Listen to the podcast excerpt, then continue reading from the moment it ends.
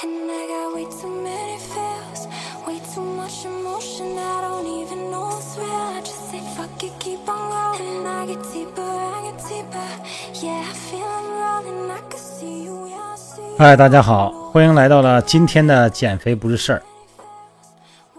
开场呢，还是要感谢啊，呃，经常看我们直播的各位朋友，只要是时间上允许，没有额外的事儿哈，这直播呢，我尽量是每天下午呢，我们都做个直播哈，可能是三十分钟，也可能是一个小时，让大家呢共同领略一下实地的减肥训练营和实地的一些肌肉训练的一些呃视频，还有一些运动康复的东西哈。这样的话，咱们大家呢在自己训练中呢，还有一个借鉴和参考，因为运动嘛，它总不是想象的这么单一化。今天聊的话题呢，咱们抛开运动不说，因为咱这话题啊，三个话题，一个是减肥，一个是养生，所以这里边啊，还有一个就是这个康复。现在啊，这手机啊，咱们是离不开了，这 WiFi 信号呢也离不开，但这个手机这个小屏幕哈、对眼睛的影响特别大，咱们往往低估了它对咱们眼睛的这种破坏性。过度的玩手机，玩手机不见得玩游戏哈，老盯着那微信看也是玩手机。最容易得的呢就是角膜炎。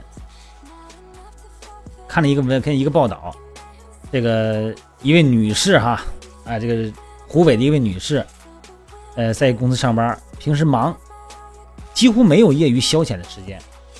咱们很多人也都这样，很多人现在的消遣的时间啊，就给你时间，你可能也是用在网络上进行消遣，你也不愿意出去走走。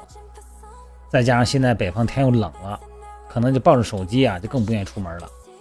每天啊，只拿着手机这么玩儿，睡觉的时候呢，哎，也机不离手。不是看电影呢，就是看小说，再不就看微信。而且按照大家的话说，就是看困了才能睡觉。呃，不久前呢，他就感觉这个眼睛不舒服，而且疼，啊，有这个红肿的症状。到医院检查以后呢，哎，发现自己得上了角膜炎。这角膜炎什么原因啊？就是晚上躺着睡觉，这灯都关了嘛，哎，玩手机时间太长造成的。所以说，眼科专家说呀，据统计哈，这个去医院这个患者就诊的眼科的有四千七百名人，这里边有一千一百七十五名都是角膜炎。这些患者中啊，因为长时间玩手机造成了眼部疲劳，引发角膜炎的超过了三百人，这概率很高了。其他的角膜炎患者呢，是因为这个迷眼呐、外伤啊，或者看电视时间太长了造成的。那人在看电视的时候哈、通常会保持一定的距离，对吧？咱不可能盯着看的，也不可能贴着这屏幕看。可玩手机可就不是了，那很难保证那个手机跟眼睛之间的距离是适当的啊，尤其是要玩手机游戏的时候，那专注度。所以说手机上的字儿和图片都特别小，那眼睛啊不知不觉的就离那个屏幕越来越近，时间长了以后呢，就容易得这个角膜炎，特别是小孩儿哈，啊，十八岁以下的这种青春期发育的青少年也特别容易得。这些患者呢，大部分都觉得呢躺着比较舒服嘛，所以说呢，临睡觉前用手机上上网看看书，不知不觉的呢就耗到后半夜了，啊，连续几个小时眼睛一眨不眨的那盯着手机屏幕看，就感觉很干燥干涩。所以说呢，别以为自己困了哈，实际上这不是困了，这是眼部肌肉功能发生了障碍。如果不及时的改掉躺着玩手机的习惯，就容易得上那个角膜炎。所以说你甭管是躺着还是趴着，啊，都对眼睛的结这个结膜哈造成了这个威胁。长时间保持几种姿势呢，容易让流向眼睛啊，导致这个眼部结膜血管的轻度充血。呃，眼睑结膜呢也容易发生轻度增生。哎，这个睑字儿哈，我记这回没没读脸哈。上回我们一个咱们一个朋友给纠正一下，说那个字不念脸，叫睑。哎，基烟睑，对，容易形成这个轻度增生和滤泡。轻的时候呢，可能有这个眼部发红啊，皮肤这个潮红、湿润、结痂的现象。如果不管它，就会诱发结膜组织的慢性病变，造成慢性的哈。另外一个呢，就是近距离的用手机啊，屏幕产生的热效应也会对眼睛的健康造成损伤。长时间呢和屏幕近距离的接触呢，还会有诱发这个眼睛的晶状体代谢异常，让晶状体浑浊啊，形成这种局面。你看我平时吧，嗯，因为经常的有时候咱们现在微信平台里面东西多嘛啊，也有时候很多的这个跟运动的呀，一些新的一些呃健身的康复的信息啊，也都是随时不断的学。那这个时候呢，最方便的好像就是手机，是吧？你手机你可以多用途啊。然后呢，下载点东西，搁到这个文件夹里边，哎，备忘录里边，他没事可以拿过来看看。